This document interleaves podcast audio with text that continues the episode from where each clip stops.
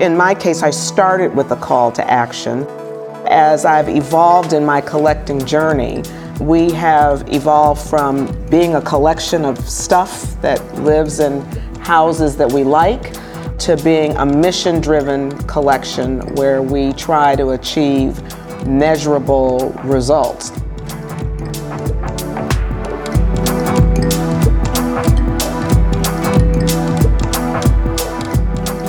Welcome to Collect Wisely, an ongoing series of podcasts in which we sit down with people who care deeply about art to discuss their passion for collecting. Today we're speaking with Pamela Joyner. Based in San Francisco, Pamela and her husband Fred Giuffrida's collection consists of over 400 works, with a primary focus on abstract works of art by artists of the African diaspora from the 1940s onwards. The collection is widely recognized as one of the most significant collections of modern contemporary art by African American artists. In September 2017, Pamela and Fred published a scholarly catalogue of the collection titled Four Generations The Joyner Giuffrida Collection of Abstract Art. Following the publication, select works from the exhibition have been included in an extensive touring exhibition which opened at the Ogden Museum of Southern Art in New Orleans and has continued on to several other US museums. Before we begin our interview, I'd like to share our vision for Collect Wisely.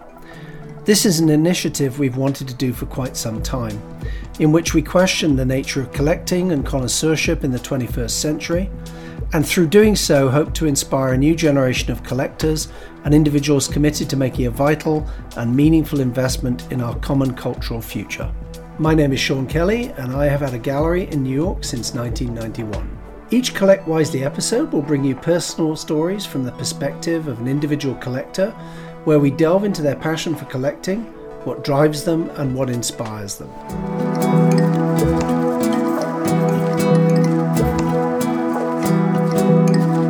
Welcome, Pamela, and thank you for joining us today. My pleasure.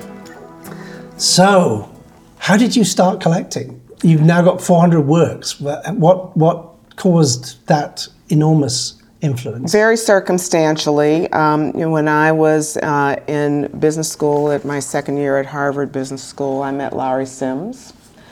And Lowery was then at the um, Metropolitan Museum of Art, where she had been hired maybe almost, not quite a decade, yeah, about a decade earlier. Uh, and she was the first African American curator ever hired by the Met. And um, she just got to know several of the African American students at Harvard and, you know, imparted to all of us that it was important to uh, promote African American culture by collecting art. And so it took me a number of years of working in the investment business to um, have the wherewithal to collect art. Uh, but I remembered what Lowery said, and uh, when I started collecting art, I collaborated with Lowery and she helped guide my thinking.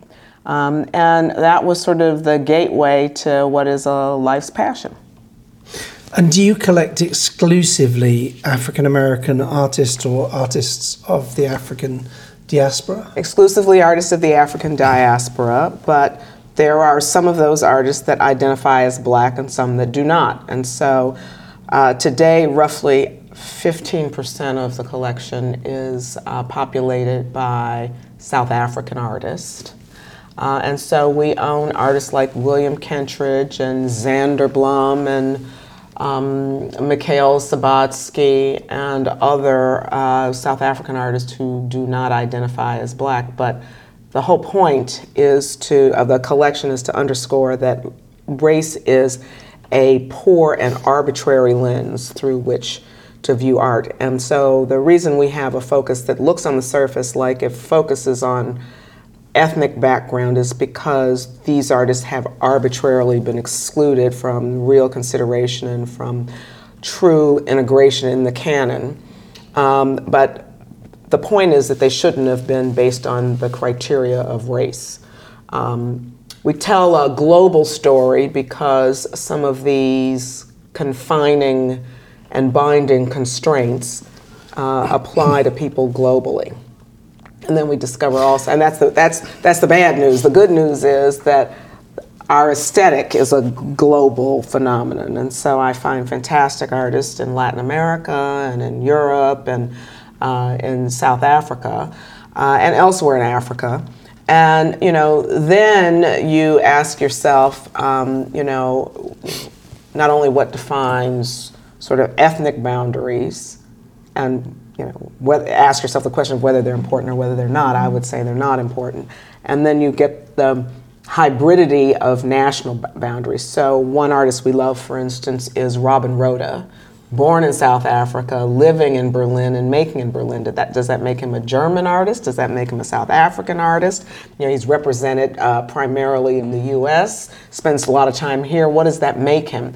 To me, it just makes him a great artist, full stop. but I think it's an incredibly important point because actually what you're talking about, I mean, when you started, you know, with talking about the South African artists, two of the first artists you mentioned, William Kentridge and Mikhael Subotzky, terrific artists um, are white artists. They are. They're white South African artists. Right. So for anybody who doesn't know that, who's listening, that's a very important point. And one of the things that you've spoken about a lot, and, and I really loved you uh, the way that you spoke about it. Um, and have talked about it is that it is not about ethnicity. It is not about skin color. It is about supporting a community of artists who've been overlooked. Yes. Um, and we are in a moment where that seems more current and more pressing and more urgent than ever. Because, for instance, 10 or 15 years ago, we might have been talking about, um, you know, artists from Brazil or Russia or, or China or India. Um, but now we're really talking about the fact that there are enormous communities who've been completely overlooked. Women, um, women, right? women, and last I checked, we were half, and that's a global fifty-one percent in this country at least, okay. which and have been completely disadvantaged historically, both by collecting collectors, institutions. Um, auction houses, women go for far less money than their male colleagues sell for. Um, so it's an area that there is an enormous imbalance that needs to be redressed. Yes. Um, so, in thinking of all those things, was it Larry's enthusiasm and call to action to, to support a community that was the most important thing for you? Well, I mean, you asked where you start, and in my case, I started with a call to action. Yeah. And so, as I've evolved in my collecting journey, um, we have evolved from just being a collection of stuff that lives in houses that we like uh, to being a mission driven collection where we try to achieve measurable results. And we have a mission statement and we have a strategy, and every year in November, I put together sort of a, um, a group of execution targets for the subsequent year. Um, I do it that way just because that's my natural way of thinking about and ordering the world. Um, but it makes it easy for me to um, know what it is I'm aiming for at any given point in time. And so, for instance, when I look at what it is I'm planning to buy for 2019, uh, and I didn't come to it with this in mind, I just have considered the landscape of new information I've developed over the last few months. And so there are more women on my target list than not. Um, but that's just simply a function of the great artists that we um, are thinking about integrating into the collection, who dialogues with whom, and you know, if they're younger or mid-career artists, it's me making discoveries about the efficacy of the practices. So there are, you know, young and mid-career women uh, in our space that we think have a lot to say, and so we're going to actively add them to the collection. Do you recall that there was a moment where your thinking about what you were engaged in went from collecting to a collection? Yes, I mean, it's actually when I was living in London, when I first got in, involved with Tate and met Nick Serota, had occasion to sit down with him and have a detailed conversation. And Nick said to me that, you know, we're a global collecting institution. We think we have some competitive advantage doing this, but a place where we have a hole in the collection is African American art. And he then turned to me and said, Can you help us? Um, and Tate's a really open place full of both very established and young, inquisitive scholars who, when you simply sat in the boardroom and asked, Have you considered? If they hadn't considered, they would consider it. And so you see Tate actually in the area of artists of African descent being a real leader in the field because when they considered the questions, they got enthusiastic about the answers. Yeah. One of the other things that you've spoken about very eloquently that I like very much is is you, you've talked about it is not just about the ethnicity of the artist, it's about the quality of the work. It's about the quality of the work. And that you always come back to that as a guiding principle. Well, yeah, for a number of reasons. One, it's what I try to accomplish in our own collecting. I'm not interested in the tertiary player. I'm interested in the primary players who are making transformational work that actually stakes a claim in the full arc of the canon. So I can look at that painting over there by Hugo McCloud, and I can suggest that Hugo has an unusual faculty with the use of materials.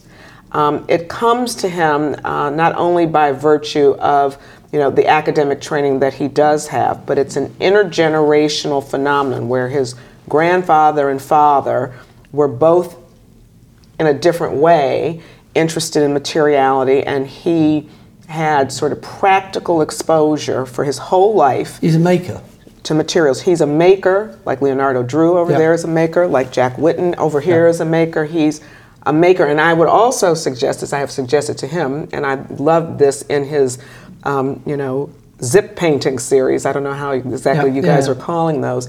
Um, he has a particular faculty with the place where metal and paint intersect. And Absolutely. I think that that is and not only an unusual but a virtually unique statement and that's what i'm looking for right do you think that that's more prevalent in certain communities of artists than in others that facility i don't i think creatives crop up all over the place so for instance i just for a whole circumstantial set of reasons probably go to China once a year. And when I, I mean, and I've been fortunate to visit some of the studios of some of the senior artists there engaged in abstract painting. And if I had unlimited resources, I'd collect a bunch of that art and put it, you know, hang it with my art. Because the stories are so parallel. A lot of them were expelled from the country because the art was radical. They were overlooked. They were in Europe making, and then in this, you know, in the current um, social and political environment, they're able to come back home and get their due recognition.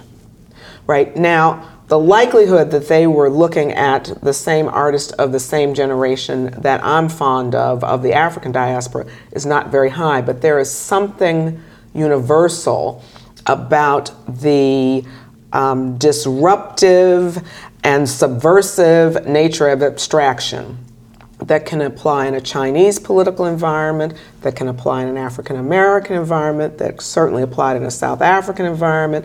Um, and so um, that actually, again, underscores that the boundaries of nationality and race are really superficial and arbitrary. There's just something about the human condition that wants to be expressive uh, to the greatest extent um, um, of you know freedoms that are imaginable. There is something freeing about abstraction, and there's something in a lot of cultures that's equally subversive about that level of freedom. Yeah, absolutely.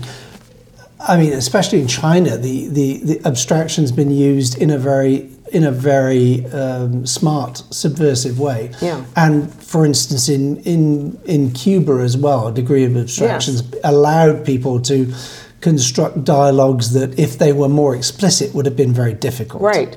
And when they were deciphered, uh, in the case of some of the Chinese artists, they became dangerous, and that's yeah. why they it didn't had go so to, well. didn't go so well, so they had to get out of town, yeah. so to speak. Um, would, would, Pamela, would you say the, the collection is now, in your eyes, you know, we're talking about this moment of the inception of the idea of collecting is it sort of 20 years old now? The collection? Yeah, it's 20 years old It's now. 20 years old. there's about 400 works in the collection. Um, you are extremely articulate on this, on the mission of the collection, on the notion of, uh, of the culture of how you collect. And you've just said that you know you could see another parallel collection of Yeah. Chinese abstraction. alongside. If you were advising somebody who wanted to start collecting, where would you tell them to be looking? Would you be advising them to to collect in a much broader way, in a much more focused way? How would you advise them to start a collection? Well, I personally like focus, uh, just because I Well, think you're very disciplined. Well, but I also think that if you decide your remit is to collect global contemporary art, even if you ring fence dates of birth of artists uh, or dates of birth of work, or you know, or dates of the creation of the work, this is, you know, this is endless. Enormous, yeah. It's enormous. So what's really been fun for me is to ha- to to find um, a- an issue and a challenge that needs addressing, and to attempt to address it. Right? Other collectors have said there is a uh, vacuum, as you pointed out earlier, of women getting their full due in the canon. So I would say identify an issue and address, or a vacuum or a need and address it. I would say that to any collector, any new or young collector. You're African American. The collection is primarily African American or the African diaspora. It was an obvious choice as an underrepresented, I hate the word minority, but as an underrepresented community to address that inequity. Yes. I would imagine. Yeah, it was you. an obvious choice. Yeah. Um, it's, you know, not everybody has that degree of focus, and you are both focused and disciplined.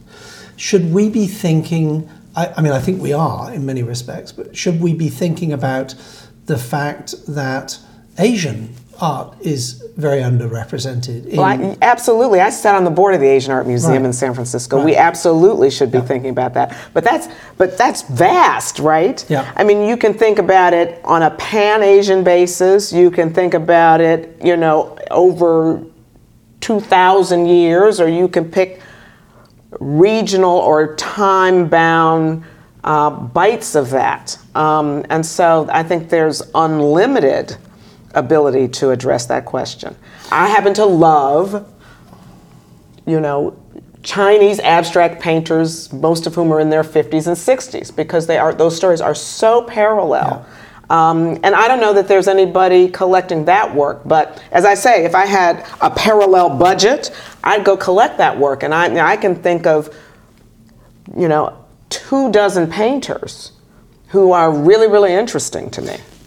We can't allow you to do that because you'd be straying off. And this community that you're so important to, that you've been so uh, important to r- lifting up, would, would, would be very upset if we allowed you to do that. So you're not allowed to do that, okay? Well, I'm sad about that because, like I say, every time I go to China, I go visit studios. I mean, they're just some remarkable artists in that community.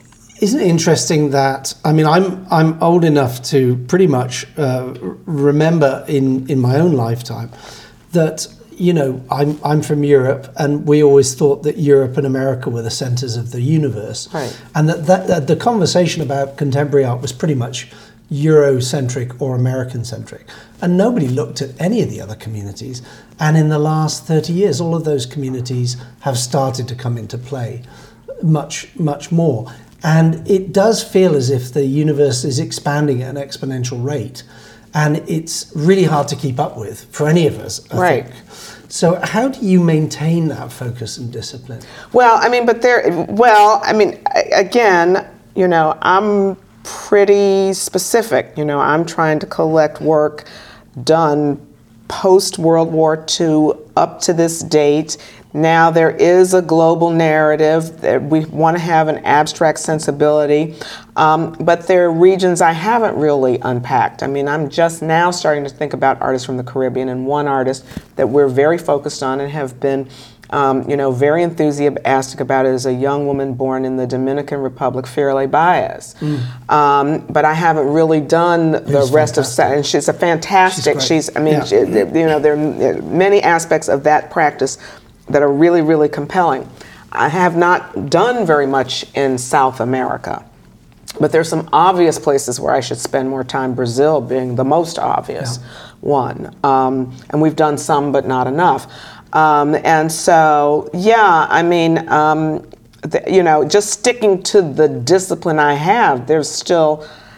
I could double the size of the collection and say and, and tell my make just arbitrary decision rules like don't buy any more U.S. artists, and there's a lot to do Sure. or don't buy any artists born before 1980 and there's a huge amount to do So you have a sort of prescription for, for, for uh, thinking. i have a prescription for But it's- thinking then i you know but i make the rules and i break the rules It's right? fairly mutable, right? Yeah.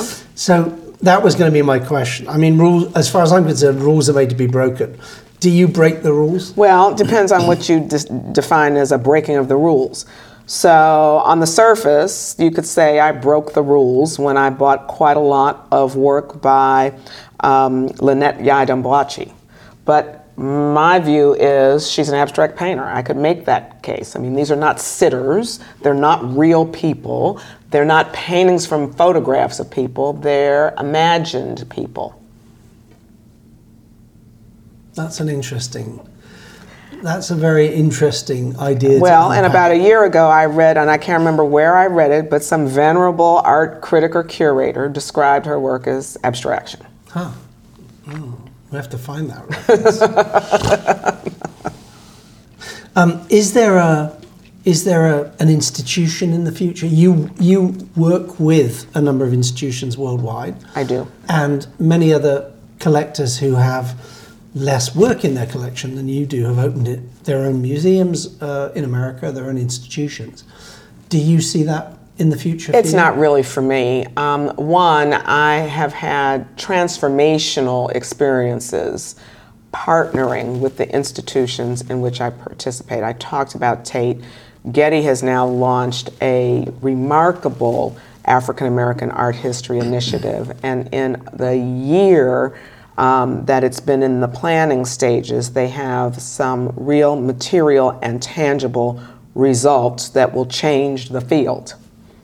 Um, and in that case, they're endeavoring to do things that traditional museums do not or cannot do. Uh, and they have the resources writ large, not just the money, they have the intellectual capital, they have the, the scholars, the um, publication infrastructure, the digitization infrastructure to make an you know enduring contribution to art history.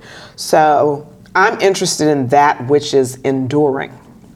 And I think my highest and best use is some of the activities in which I've been involved, not necessarily a building with my own name on it. So the collection is the Joyner Giuffrida collection. Yes. And so Talk to me about Fred, and does he have the power of veto? How does this work? How does this dynamic work?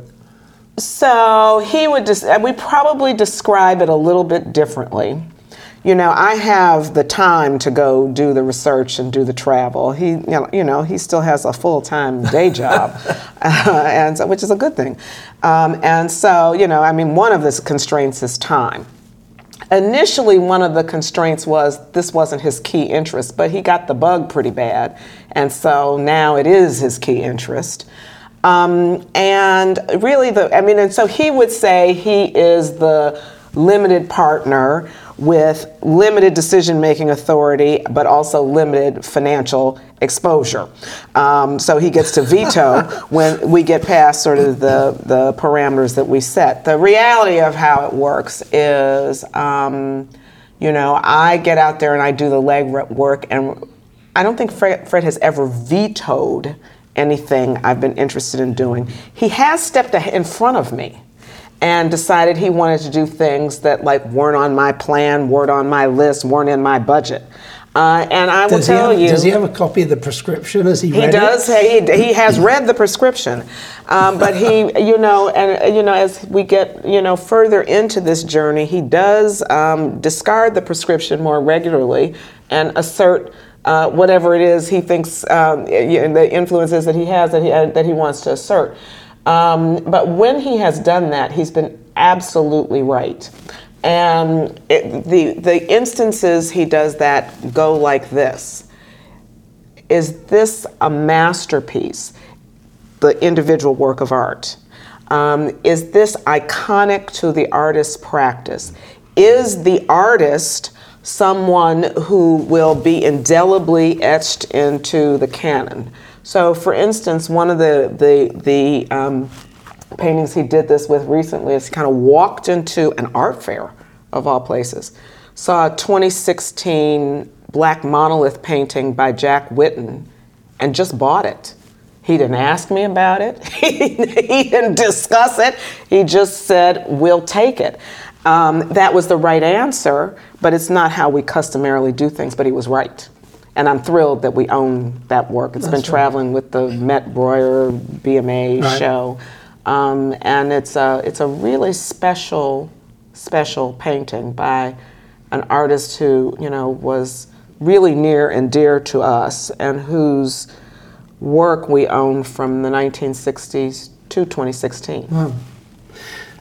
Let me ask you about this moment and the market. Do you feel um, is is there a, a a sense of conflict about this moment where the market is paying much more attention to artists of color and to women and lifting lifting them up and thereby lifting prices up? I mean, it'd be really hard to argue that it's not a great thing that more attention's being paid. I really don't think about the market, right? I mean, if you were to look at what we own, who we own, and why we own it, what we're trying to do is fill the gaps in from an art historical point of view. I mean, you know, I've- Sam Gilliam is a great color field painter, um, as is Frank, Frank Bowling in certain series and Alma Thomas.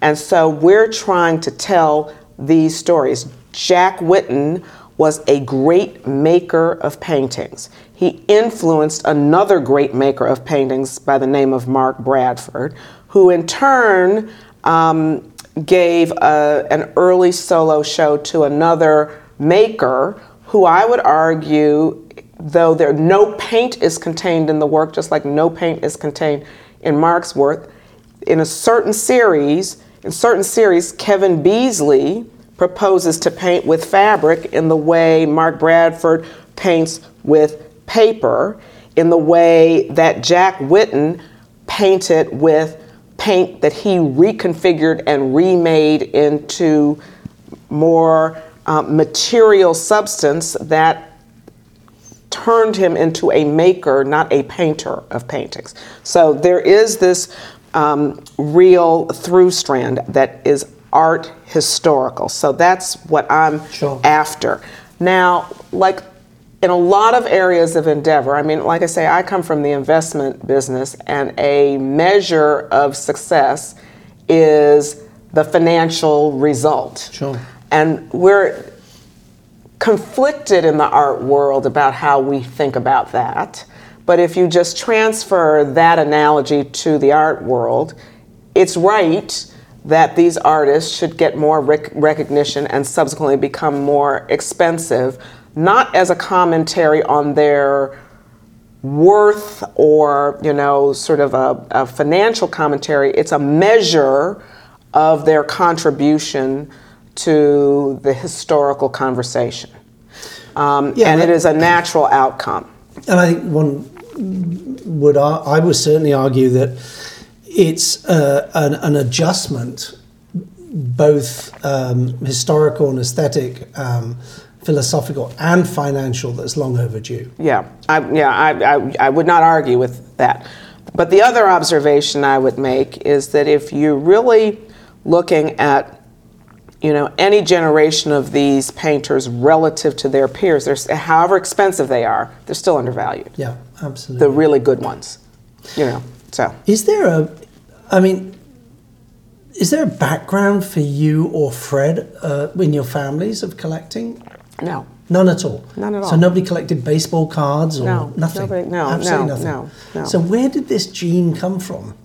Well, Where- I because mean- you've talked about how you know it is like getting a bug or a virus, and that you both have that now. yes, Um, and this is a very common thing that we talk with collectors about. That it may just come out of left field and become, it, you know, there is no historical precedent for that. Well, for me, it didn't come out of left field. I, while my parent, my parents were teachers, so they were not collectors, but but they always, from the time I am the poster child for the importance of early childhood arts education. Um, so my parents made sure I was immersed in the visual arts and immersed in the performing arts. Um, I chaired the board of a ballet company. I took a year off of college to dance in a ballet company. So the arts have been part of my life for my whole life. So it's always been something that consistently important. Yeah, I mean, I, I probably have not gone two weeks in life without going to a museum in life, right? And so it's just a, it's just part of, you know, the air I breathe. It's just what It's I do. natural. Yeah, it's very natural. What what happens to the collection in the future? You're giving work away. We'll give some work away. Um, you know, our heirs will get some work. Um, this t- now, this is you asked Fred's role. So Fred, even though um, he left the practice of law some time ago, he is a lawyer by training, and, and you know, before he came to the other side, some would say the dark side in the financial business, he ran a law firm, um, and so so from a technical legacy planning point of view you might say the division of labor is I'm in charge of acquisitions and he's in charge of deaccessioning. Right. Um, and so he pays, he is actually uh, more focused on this aspect of the collection than I am. Um, but, you know, hopefully, you know, some of it will come to fruition many years from now, but we, you start planning for it now. Sure. And so we're doing that. We do those exercises. And do you think of that as being across a number of dis- different institutions or a core group of works going to one institution? How are you thinking about that? You may not have made that decision, but, We haven't made those but decisions. how are you thinking? We're, th- we're thinking, we are That's wanting to, that's, the- that's part of the conversation. But whatever the answer is, the question we'll be asking is, where will the gift be most highly activated? Where will it get the most visibility? And not just on the walls, where will it have the greatest impact? Um, and that is the question. Did you start off when you started collecting, and this conversation with Larry, who's an old friend and a wonderful person? Um, did was the trajectory very traditional? Did you start by buying prints and then you graduated to drawings and then paintings, or how no, did it evolve? I started. Well, I, no, no, I don't buy very many multiples. Some, but usually for quite specific reasons. Mm-hmm. We have a suite of Mark Bradford merchant poster prints because that's the key to the rest of what he does. Um, we live in California, so it's not that we don't have drawings. Sometimes that's what we can find from the artists that we're interested in. But we also don't like to leave our whole house, you know, with no light coming in. And so while all of those drawings are, you know, light or protected against light, we don't want our, we don't want to live in the dark Yeah. in California. So I mean, there are practical considerations. I love sculpture, but uh, if you look at our collection, most of the sculpture, like that piece, hangs on a wall. Why? Because sculpture is a real estate decision, and not like I don't want a museum. I don't want a sculpture park either. But there are certain uh, individuals and, and artists like Mel Edwards. Actually, what we have is mostly on the wall, and um, Martin Puryear, who would, if we didn't own them, they'd be gaping holes in the narrative. Yeah, so we have to own them. They're obvious omissions. Yeah. So we try to avoid the obvious omissions. Um, but I can't have as many of those as I can have Jack Whitten paintings. And in terms of media, or medium, um, the collection's very broad. So there's works on paper, there's photographs, there's paintings, there's There's not a lot of photographs. One, because I don't have a high level of understanding of photography. and video. Any video? There's no video. No not video. that not that I would exclude it, but it has to fit. Right. You know, it has to dialogue with other things in the collection. The bigger the collection gets, and the longer we go without buying video, the more difficult that's going to be. But that's interesting in terms of Robin Rhode and in terms of um, William Kentridge. Well, but if you look at what we we don't own a lot. We own one work by William, and we have to have it because he's the gateway to South African modernism. Yeah. That's how we think of it. Robin, uh, a lot of people don't realize Robin Rhode is a great abstract painter. Huh. And so when he tags those walls, if you were to take those taggings on a standalone basis, they're great abstract paintings. And there has been a period in his career where he isolated those images as abstract paintings. So we own the, you know, the Serial Muybridge style photography, but we also own abstract paintings. And I can't wait. And he's done drawings in that ilk, and you know, I'd love to own more of that. He is a multifaceted, multi talented artist with more than, you know, sort of one channel. Um, and he's also still quite young. Yeah. And so even though he had very, very early success, I mean, it's easy to think of him as being older than he is. He's actually really quite young. He's multifaceted, and the work is fascinating. I can't wait to see him do some more of what it is we already own. Are you looking? You, you, you say you're in China once a year, and it's actually a really fascinating corollary. This idea of Chinese abstraction that you were talking about, which I hadn't really thought about in that way, but I think it's very interesting. Um, there are markets. I mean, the Chinese market is now three, four generations in a way deep, or three or four decades deep, um, certainly. Are you starting to look at Malaysia or the Philippines or Singapore? Are those are those emer- much more emerging markets? Are those No, no, no, no, no, no. If, well, they're of interest if they have, if those markets contain figures who should be pivotal to art history, who are of African descent, right? But that doesn't mean you don't don't learn about everything, Sure. right? Because in order for me to understand why that Jack Whitten painting is important, I have to I have to know something about art history and where it fits. Mm-hmm. So that's why it's interesting for me to look around the world at what other people are doing. That doesn't mean that we acquire that. Right. Now I have to stick to my discipline so that I can We're back to the discipline. allocate the resources appropriately. Um, did you ever imagine that you would be, when you bought that first work, that 20 odd plus years later, you would be thinking like this No. about collecting or, or artists, or that your practice would be having the kind of impact it's having? No, I didn't. But you know, these things are, you know, iterative and evolutionary, right? When I decided we would do a book because there was a void in scholarship that had an impact on the visibility of artists who should be more visible.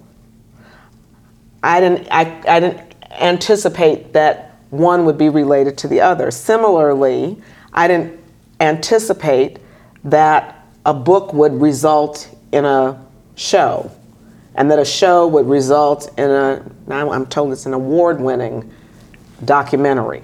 So, and then like the natural evolution of that is, as we discussed, a, an exhibition space, and now I'm kind of putting the brakes on that. So do you do you do these things very intuitively? It sounds like you're working very intuitively in the sense that you- Yes you, and get to a point where you go, this really we need this book to articulate this process and this thought, and then the book leads to an exhibition, and the exhibition leads to the documentary. Or uh, have you got a master plan? Or you I do have a master plan, but but but so it's it's a combination of what is intuitive and what is highly planned, right? Because um, you know you can only plan based on the knowledge that you have, Sure. right? And I just didn't have enough knowledge to understand that a book could lead to a show or that um, you know a serious focus on an area of collecting that could lead to a book. Um, but you know you have to be open to what the next step is. Then you have to assess: Do you have the capabilities to execute at a high level? Um, what the next iteration is. And I said, okay, I can do a book. Okay, I can do a, sh- a show. Um, and I don't know what's next. Um, if it's a museum, I'm saying, uh, okay, I probably can't do that.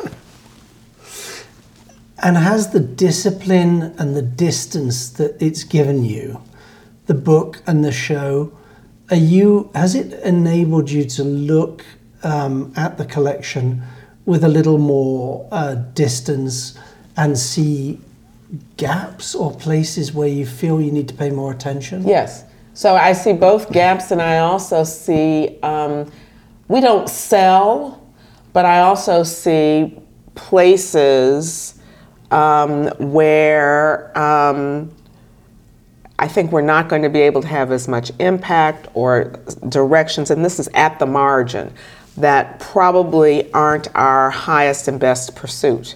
But then there are places where I have questions like, you know, there are photographers that I really do like, and there are probably now I'm more comfortable and have a little bit more runway to think about photography or video or other.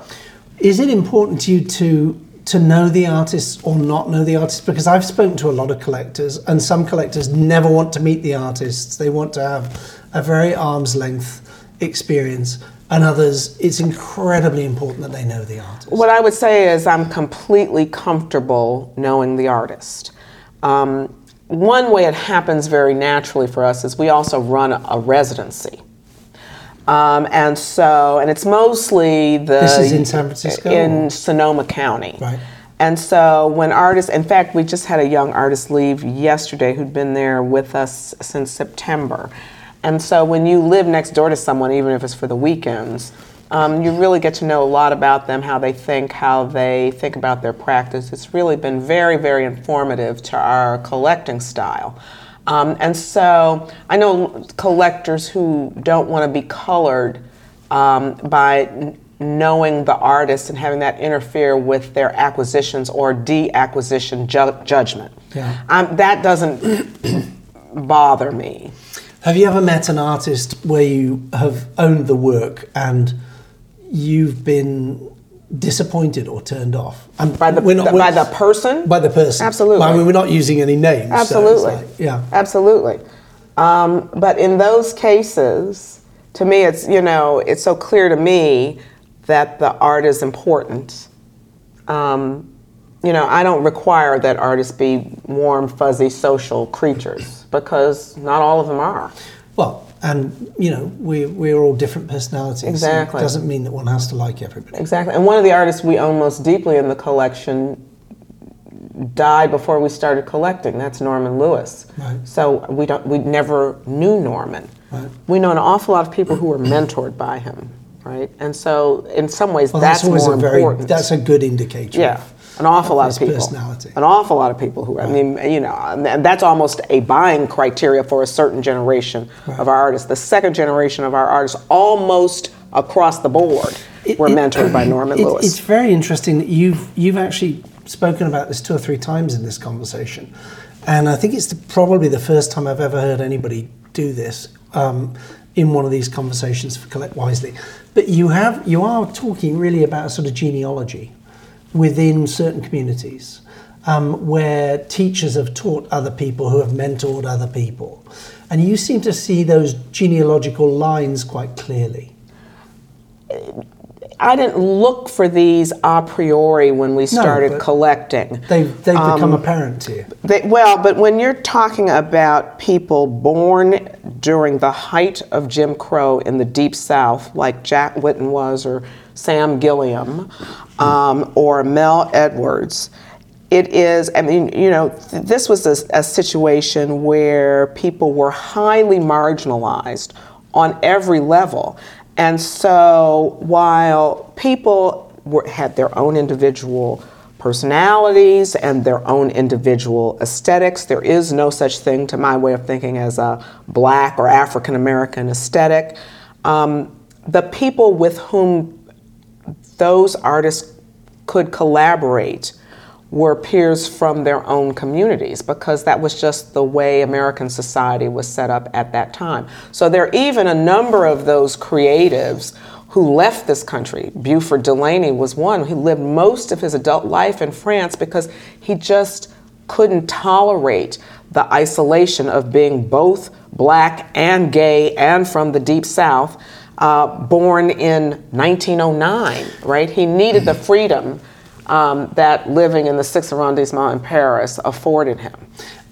And interestingly, something that we would talk about very readily and very easily if one was thinking about jazz musicians, if one was thinking about writers in the 30s and 40s. Well, they all, a lot of them lived right adjacent. They all lived in the Right, sixth. Yeah. exactly. So, Yeah. I mean, one, one would one would think about those correspondences and self-imposed exiles quite clearly, all the way up to Marvin Gaye, right? Right. Uh, but I'm not sure that we would think about them in terms of contemporary visual art or adjacent to contemporary visual art. But So they were a- exactly adjacent. I mean, I even have a painting that talks about this. That's such yeah, but that's they were exactly adjacent. it's And an not only were they adjacent to other African Americans, right? So if you're Beauford Delaney and you're living in Paris, either pre World War II or let's take post World War II, um, if you wanted to collaborate with artists outside of the African American community, you couldn't go to a cafe in Memphis, Tennessee, Sure. and do that. But you could talk to Leger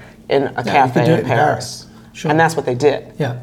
right? Because they were universalists, taking their inspirations from wherever they could find them.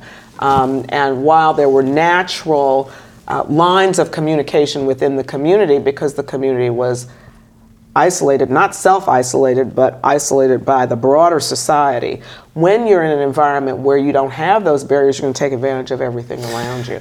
And some The- people needed that That was outlet. really an important point. And um, I, I also wanted to, to sort of uh, focus on.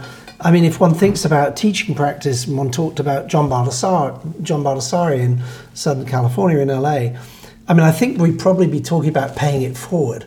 We'd be talking about John and his students, and then his TAs and their students, etc. But actually, um, one of the interesting things that I'm hearing is about paying it back. So talking to you know somebody like Mark Bradford or a younger artist who's saying, yes, but the generation before me was doing this incredible work. You should look at so and so. You should look at so and so. Mark's a really good example. He was Charles Gaines's TA. Right. And but then if you look at the long list of people who were um, associated with Charles, either who were teaching, who, his teaching assistants or his students, it's a, I mean, just look at who he influenced. So Rodney McMillian, Mark Bradford, Edgar Arceneaux, Lauren Halsey, Kathy Opie, anybody who touched California conceptualism was taught and trained by Charles Gaines. Full stop.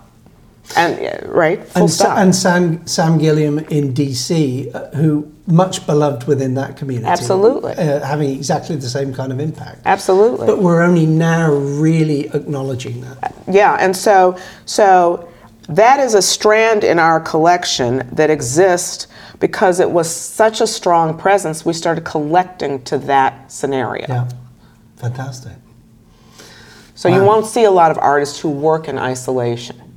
But one will see a lot of connections. You'll see a lot of in the collection, you'll Yeah. see a lot of connections. Yeah. I mean, so for instance, you know, one of your artists who I, you know, I adore, Hugo McCloud, has said to me, "Can you arrange for me to spend time in Leonardo Drew's studio?" That's so perfect. Yeah, yeah, yeah. They live and breathe materials. Yeah, exactly. And each of them can take any material you find, that the threads in that pillow, And- and, turn it into their and language. Reimagine it, reimagine it. and make it recognizable. Yeah. It's just, it's almost in their DNA. A- and make it their own. they make it their own. Yeah. Yeah.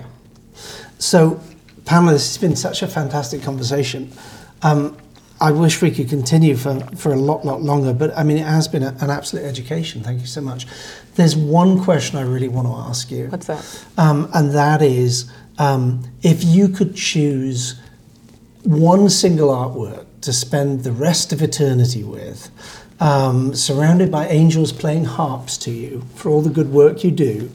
It doesn't have to come from your collection. It doesn't have. it could come from any museum in the world, any historical period. Which single work would would uh, sustain you and uh, would uh, provide you with that aesthetic sustenance? Okay, I'm, I'm going to answer. The, I'm going to answer a different question than what you asked me. But you have to answer that one as well. it's not one work. It's not one work. All right.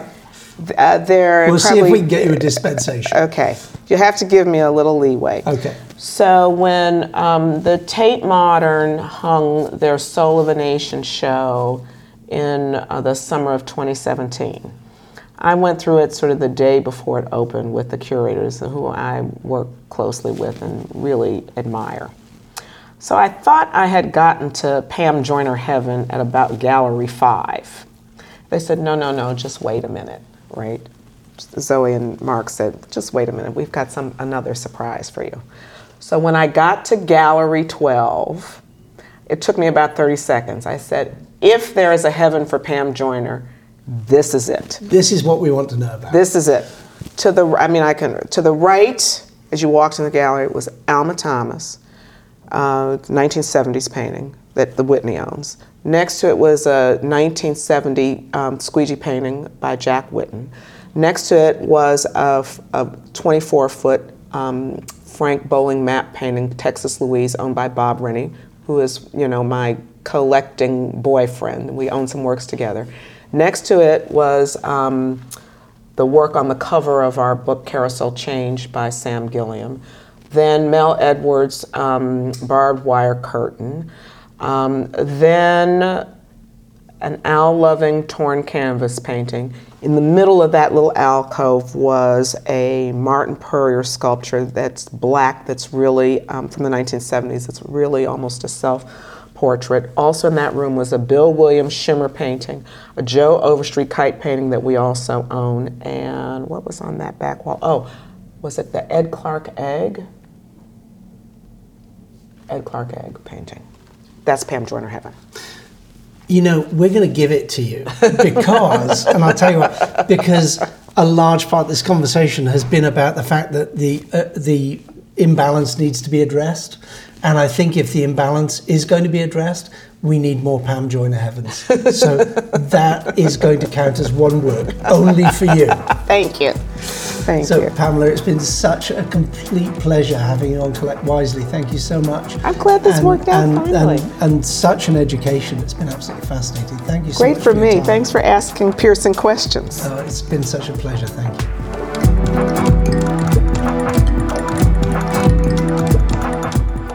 Thanks for listening to today's episode. Collect Wisely can be found on iTunes, SoundCloud, Stitcher, Overcast, and Google Play. You can also find our episodes on our YouTube page. Just search Sean Kelly Gallery. Please be sure to subscribe to get the freshest episodes when they release. And if you really like the show, please give us a review or drop a comment. Or you can email us at info at skny.com. You can also follow the Sean Kelly Gallery at Sean Kelly NY on Instagram, Facebook, and Twitter. Cheers! Bye.